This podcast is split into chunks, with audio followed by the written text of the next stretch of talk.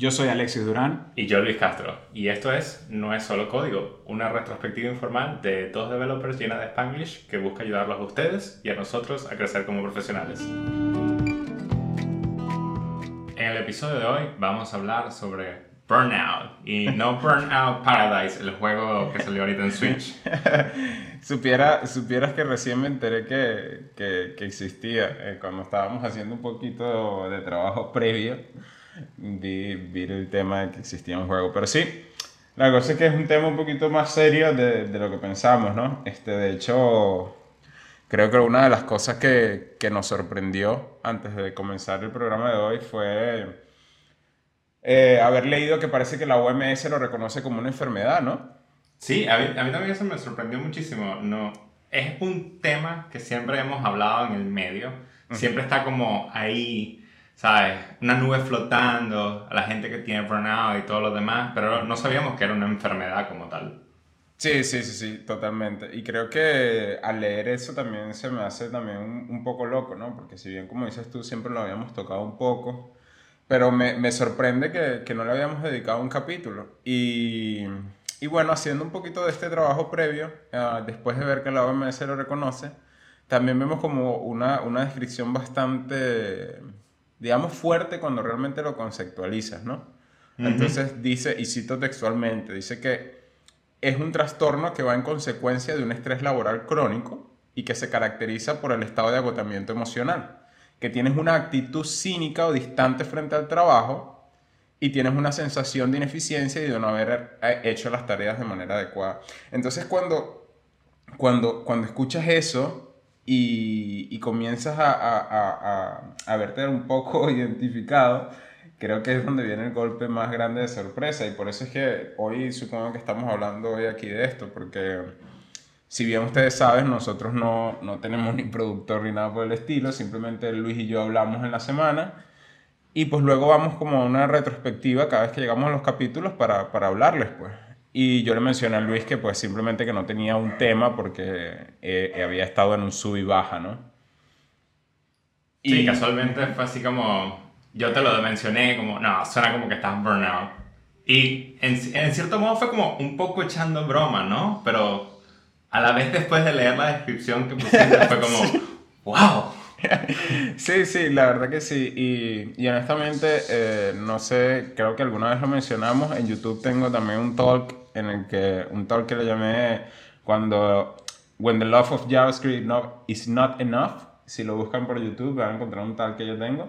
Sobre más o menos una, una primera experiencia que yo tuve con lo que era el burnout y, o lo que, con lo que se considera burnout y cuál era mi punto de vista. Así que supongo que también va a ser interesante ver cómo va la conversación de hoy y cómo, cómo ha cambiado o cómo se mantiene mi opinión sobre, sobre este tema. Pues. Sí, yo creo que una, una de las cosas que me gustaría tocar bastante es si bien es un tema sumamente fuerte, normalmente lo tratamos muy a la ligera. Y creo que eso es lo que deberíamos cambiar.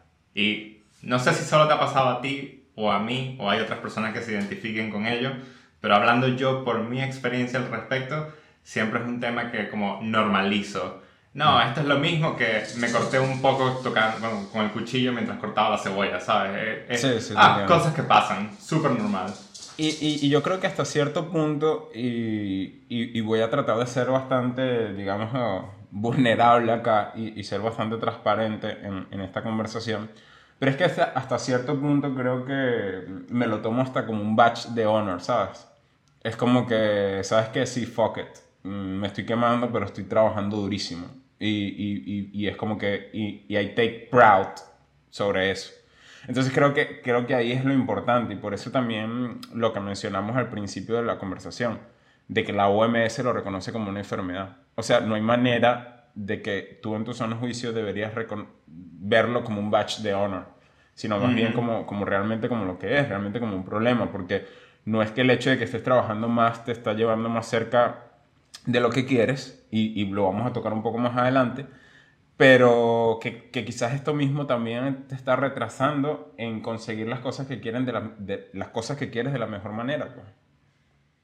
¿Qué consideras que en este punto te hace sentir así? ¿Por qué, ¿Por qué llegamos a este punto?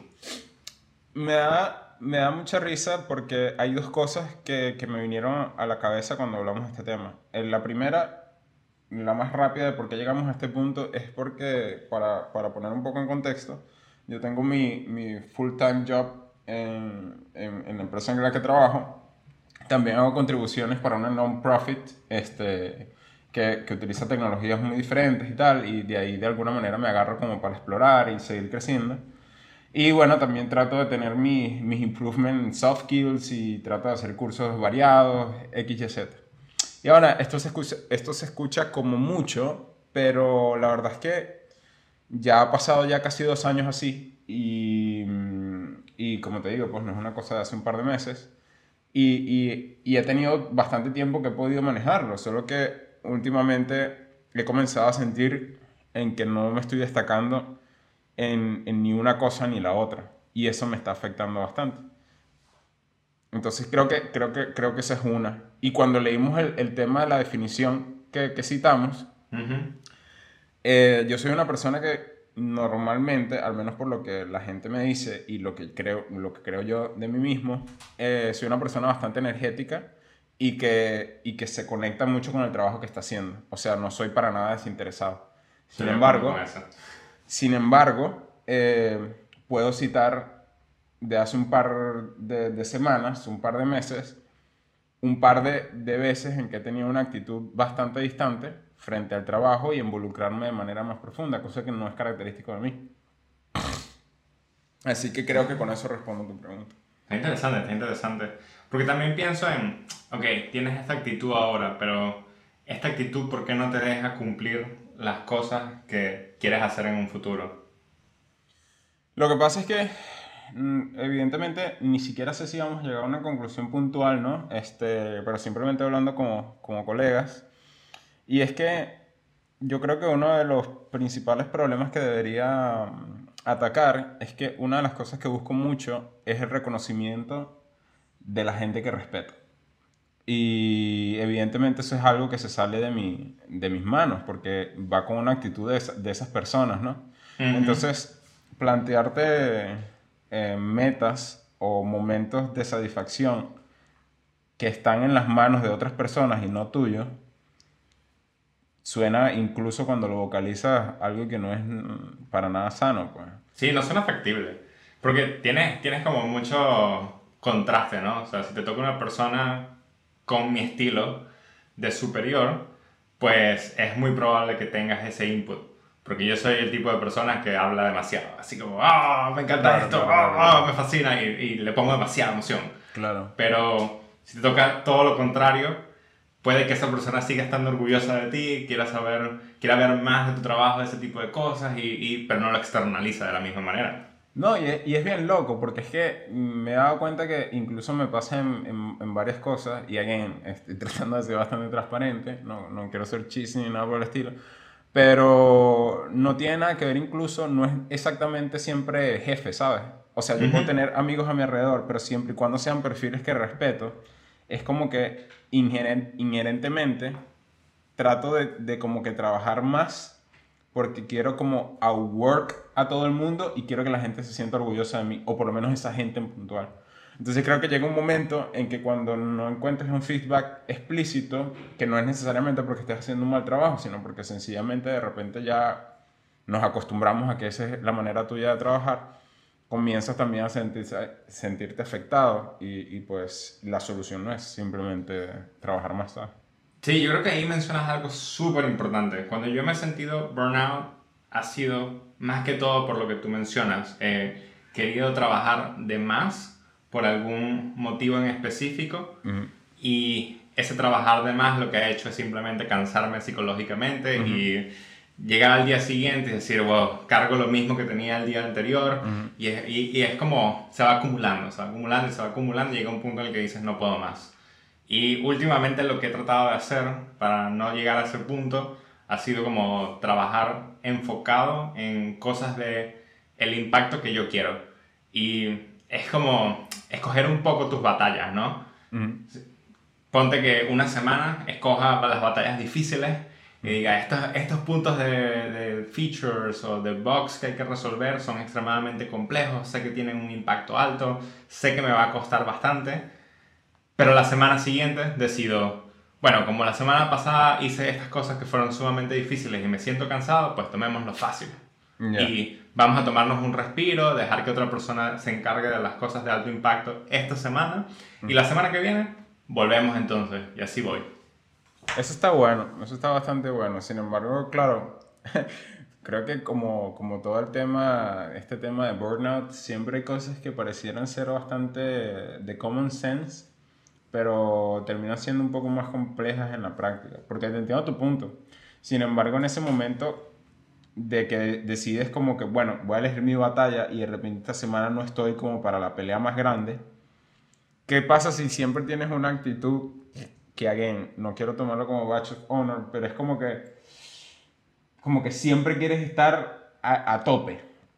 Creo, creo que realmente eso podría también ser un problema. Es como que siempre quieres estar a tope. Es como que si estuvieras entrenando y cada vez que vas al gimnasio quieres hacer PR o quieres levantar más peso de lo que has levantado nunca. Y creo que simplemente no escala, pues. Creo que sí, yo creo que no es necesario. es simplemente cambiar un poco la mentalidad. En los puntos en los que uno es más efectivo, haces mejor para la empresa que siempre intentar ser lo mejor.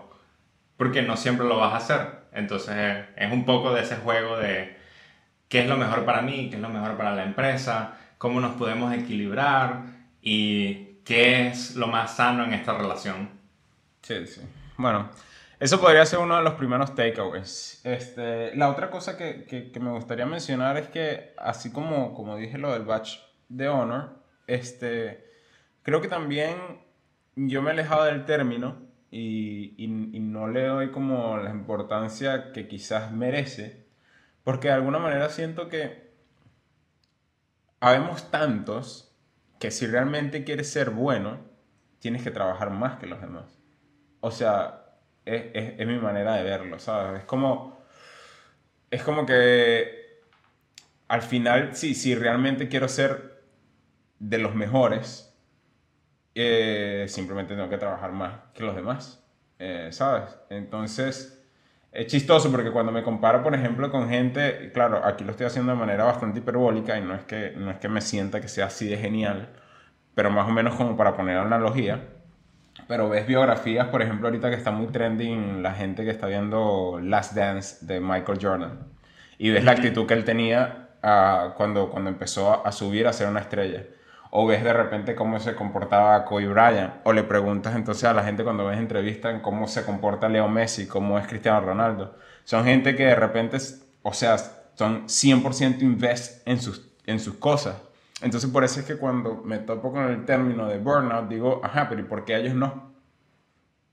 ¿Sabes? Yo creo que es un término de efectividad, porque es trabajar en lo que realmente te hace sentir efectivo y ver efectivo y no simplemente trabajar por el término de trabajar. Porque entonces entras en lo que justamente estaba en la descripción de que es un estrés laboral crónico y, o sea, se repite porque tú mismo quieres que se repita. Es un ciclo que tú tienes que romper. Lo que pasa es que es muy difícil, ¿no? Porque tú dices, bueno, en el trabajo siempre va a haber trabajo y entonces es crónico, ¿no? Siempre me están dando trabajo. Pero a la final tú eres quien decide. Y lo bueno de nuestra rama es que realmente tú puedes llegar el lunes a tu primer daily o tu, primer, tu primera reunión en el Scrum y decir, yo voy a trabajar en eso.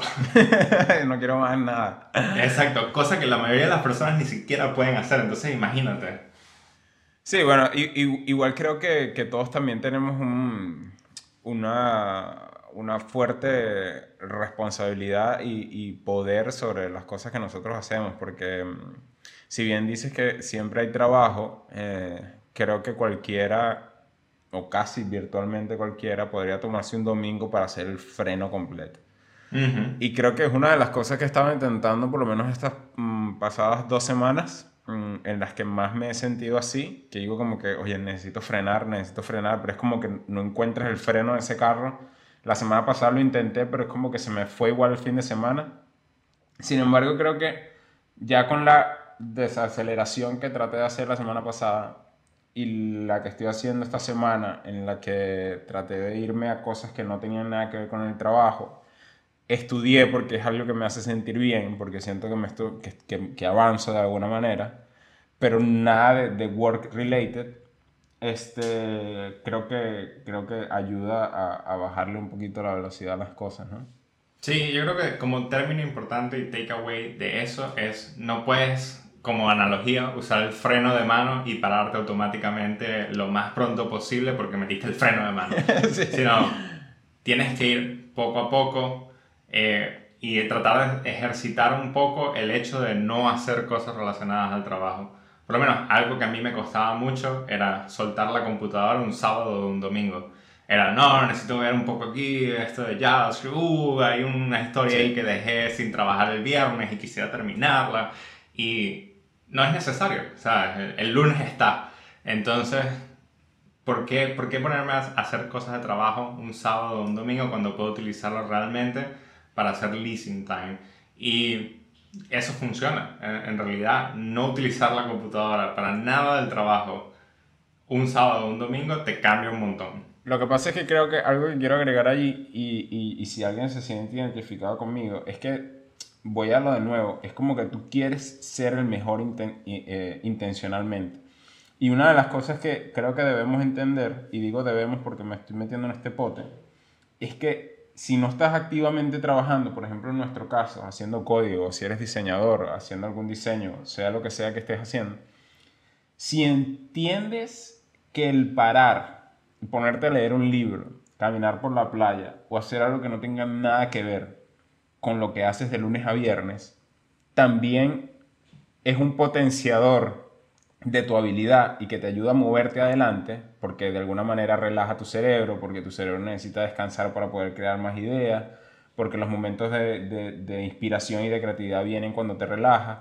Cuando entiendes que realmente el descanso es también parte de tu improvement, eh, de, de tu path de desarrollo, creo que es cuando empiezas a, embrace ese descanso. De lo contrario no lo haces, porque dices es como que estoy botando tiempo, ¿sabes? Sí.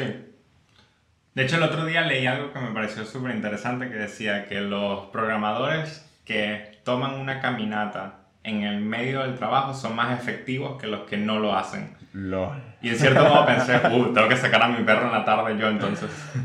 ¿Sabes que se me hace muy loco? Y aquí también pasando a otra, a otra sección. Y es que yo más o menos eh, les puse en contexto las cosas más o menos que hago, ¿no? Y sin embargo no es hasta ahorita, con el tema de la cuarentena, que pues me he sentido un poquito sobrepasado, porque es la verdad, pues. Y creo que una de las cosas que también ha sido aquí es que, dude, tengo el mismo espacio para todo. O sea, en mi escritorio juego Play, trabajo para la empresa hago el tema de contribuciones para el non-profit y estudio. Y puedo pasar todo un fucking día aquí sentado sin hacer ningún tipo de break. Tienes razón, no, no tienes separación de espacios, entonces mentalmente nunca estás saliendo del estado principal, que es donde realmente trabajas. Claro, es lo que más haces ahí. Te quiebra, porque por ejemplo, si, si me pongo a, a, a pensar cómo podría ser antes de la cuarentena, eh, me levanto en la mañana, voy al trabajo, en la vida del trabajo voy a leer, seguramente, en el autobús, eh, o si me voy en bicicleta, bueno, por lo menos me relajo un rato, llego al trabajo, cuando termino el trabajo me regreso, leo en el camino, o me siento en un banquito antes de llegar aquí, cuando llego aquí, me voy a otro lado a hacer ejercicio y cuando regreso hago alguna contribución, entonces tengo como otro espacio. ¿Sabes? Empiezo a identificar cómo hay diferentes espacios para cada cosa y cómo eso de alguna manera relaja mi cerebro. Entonces creo que también es algo bastante importante. Pues. Sí, la separación de espacios es algo sumamente importante. Claro, ahora con todo el mundo trabajando desde casa por todo esto es como más difícil porque no todas las casas de todos fue diseñado para esto y no todos alquilaron una casa con mentalidad para esto. Claro. Pero, sin embargo creo que tú te puedes también, porque si bien por ejemplo estas tres cosas, vamos a llamarla el tema de los videojuegos, el trabajo, mi trabajo como tal y mis contribuciones non-profit, creo que de alguna manera también puedes hacer como triggers que te hagan recordar que estás cambiando de contexto y que de alguna manera relajen tu cabeza. Por ejemplo, el tema de los videojuegos, que es algo que estoy comenzando a hacer, el control lo saco del escritorio, está en el closet. O sea, no hay manera. O sea, es como que el, el, layout del escritorio es distinto cuando voy a jugar. Eh, cuando termino mi trabajo principal, el plan es que no voy a saltar a las contribuciones open source o cualquier otra cosa extra, sino que tengo que necesariamente pararme, agarrar un libro, salir, agarrar sol, lo que sea, y luego es que tengo como autorizado cambiar el contexto. Entonces creo que hacer esos push como para que entiendas que estás separando una cosa de otra son súper, son, súper, importantes. Sí, estoy de acuerdo. ¿Sabes? A mí algo que me ayuda mucho trabajando desde casa es la hora del café. Es como a las 4 o 5 de la tarde me paro del escritorio, voy a la cocina, empiezo a hacer un café poco a poco, con calma. Y sí, me toma 10, 15 minutos pero son 10, 15 minutos en la que mi mente solo estaba concentrado en cómo hacer la taza de café perfecta para ese momento. Y te abstraes un poco de todo lo que es el trabajo, todo, todas esas preocupaciones y simplemente te enfocas en algo sumamente sencillo, rutinario, pero que realmente te ayuda a relajarte. Y ahorita ya que estamos llegando al final del episodio, hay una cosa también que quiero mencionar que, que creo que está haciendo también un impacto en, en ayudarme un poco en, en, el proceso en el que estoy para de alguna manera tener el track de nuevo en sentirme mejor con el trabajo, sentirme mejor con las cosas que hago. Y es que me di cuenta, eh, Luis, que por ejemplo uno, uno tiende a que, por ejemplo, imagínate que llegas un jueves y me dices, Alexi, ¿cómo te fue en la semana? Te digo, larga, terrible, me fue terrible, o sea, que ladilla, esto, va, va, va, va, va. Pero es un feeling que tienes del jueves, o de miércoles a jueves. Pero si de repente tienes alguna manera, de nuevo, la gente que nos escucha sabrán que yo hago journaling, pero a veces, a veces no fallo mucho en hacer como que un weekly retrospective, y ahora lo estoy haciendo. Pero si tienes la manera de traquear lo que has hecho, ver atrás la semana y cuando venga Luis o vengas tú mismo y te preguntes cómo me fue esta semana, no dejarte engañar por cómo te sientes exactamente en ese momento, es, creo que, creo que es súper tremendo. Porque, por ejemplo, esta semana me pasó, dije, mi esposa me preguntó, ¿cómo te fue y tal? ¿Cómo te dio la semana? Y yo como que, nada, una mierda. Pero después no hice nada, le digo. Entonces, pero luego veo, veo, mi journal, veo atrás y digo, coño, Alexis, si hiciste, Lo que pasa y después entras en Gira y dices, uh, mira, Alexis ha hecho 28 puntos de los 50. Lo que pasa es que, bueno, quizás de repente las cosas no, no fluyen de la manera en que quieres. Bueno, pero claro, también son cosas que, que no todo está sujeto a mí, ¿sabes? Hay, hay cambios en el ambiente en el que trabajas, el tema de coronavirus, reestructuraciones, X, Y, bueno, sencillamente a veces las cosas no fluyen de tal manera, pero creo que tendemos a, a, a, destruirnos demasiado fácil a nosotros mismos. No, no es la misma actitud, y esto creo que lo podemos poner como takeaway, no es la misma actitud y es injusto con la que tratas a otros que con la que te tratas a ti mismo. O sea, porque si tú me vienes y me dices, oye Alexi, me pasó esto, esto y esto y me siento medio mal. Yo no te voy a decir, bueno, por flojo, que no, qué bola, claro. Es cierto, el lente con el que uno se juzga es mucho más fuerte que el lente con el que juzga a los demás. Y es injusto, es súper injusto. Y en cambio, esa misma conversación, si me la hago yo mismo en el espejo, si digo, coño, no hice nada, digo, bueno, por flojo, ¿quién te manda? Es que no te levantas temprano, no comes bien, no haces lo que tienes que hacer está, no, no, no, estás haciendo nada, men, no estás haciendo... Entonces, claro, ¿cómo, ¿cómo, tú te levantas de eso si, si constantemente ves al, al, espejo y te hundes más? Yo creo que eso que acabas de decir me interesa muchísimo, porque si bien los takeaways que hemos mencionado hasta ahora son cómo no llegar al punto en el que te sientes burnout, mm. ¿qué pasa cuando ya estás burnout? ¿Cómo sales de ello? Y, y, no es fácil, porque si bien creo que yo también lo lo he estado antes, y pensar en salir de ello es simplemente un task, es algo que te estás poniendo encima y es como otra responsabilidad más. Ah, bueno, ahora estoy burnout. Ajá, ¿y ahora cómo salgo de aquí? sí, sí. Y, y además que creo que creo que sí tenemos que hacer rápido ese summary de cuando estás en el, en el burnout y, y hablando desde mi punto de vista. Creo que el número uno tienes que entender que no es un que no es una medalla de honor para nada deberías sentirte, entre comillas, un poco uh, apenado, por decir. O sea, no, no, lo tomes como un premio, ¿sabes? O sea, no está bien, simplemente no está bien. Creo que es lo que quiero decir. Ese es número uno. Sí. Es lo mismo que tener como una fiebre o algún malestar general y decir, vale, ahora es mi responsabilidad salir de cómo me siento en este momento. Exactamente, exactamente. Y lo primero es pues entender que, que tienes esa fiebre. Y, y recuerda, lo voy a, una vez más, es un estrés laboral crónico, tienes un agotamiento emocional y tienes una actitud cínica o distante frente al trabajo. Y una sensación de ineficiencia y no hacer adecuadamente las tareas. Por favor, si sientes un poquito de esto, este back, ve lo que estás haciendo y realmente simplemente no te estás permitiendo a ti mismo hacer lo mejor de, de tu trabajo, ¿no? No estás haciendo el delivery de, de, tu trabajo en su mejor manera. Ese es punto uno. Punto dos, cuando te veas al espejo, trátate como que si fueras un amigo de la persona que estás viendo. O sea, es como que no, no hundirte de, de, una manera que, que no tiene sentido. Pues. O sea, sea un poquito más empático contigo mismo. No quiere decir tampoco que sugarcoating todo, es como que, ah, sí la cagué, pero no importa y tal. Pero sí como que estás hablando entre amigos, ¿sabes? Lo podemos hacer mejor, creo que fallamos en esto, vamos a hacer esto y esto y esto, y, y, llevarlo de esa manera, pues. También creo que estar consciente un poco de las vacaciones. Todos tenemos vacaciones, todos tenemos momentos en el que realmente podemos hacer un step back de todas nuestras responsabilidades y así sea quedarte en casa, no hacer nada, pero tomarte el día libre no es malo. Y en realidad es algo sumamente bueno. O si lo puedes utilizar para irte a la playa porque te provoca, tomar solo unas cuatro horas, siempre usa protector solar, ¿ok? Eh, leerte un libro y no pensar en nada del mundo, es totalmente válido. Porque ¿por qué no hacerlo? Disfrutar ese tipo de cosas te hace mejor y te hace concentrarte más en el trabajo. Sí. Totalmente, totalmente. Y si eres como yo, yo tengo como un template en mis notas para cuáles son los objetivos de mis vacaciones. Pon, pon, objetivos que no sean de trabajo nada más. Y entiende que eso también te va a ayudar a crecer como profesional. ¿Quieres escuchar mis objetivos de vacaciones? ¿Cuáles?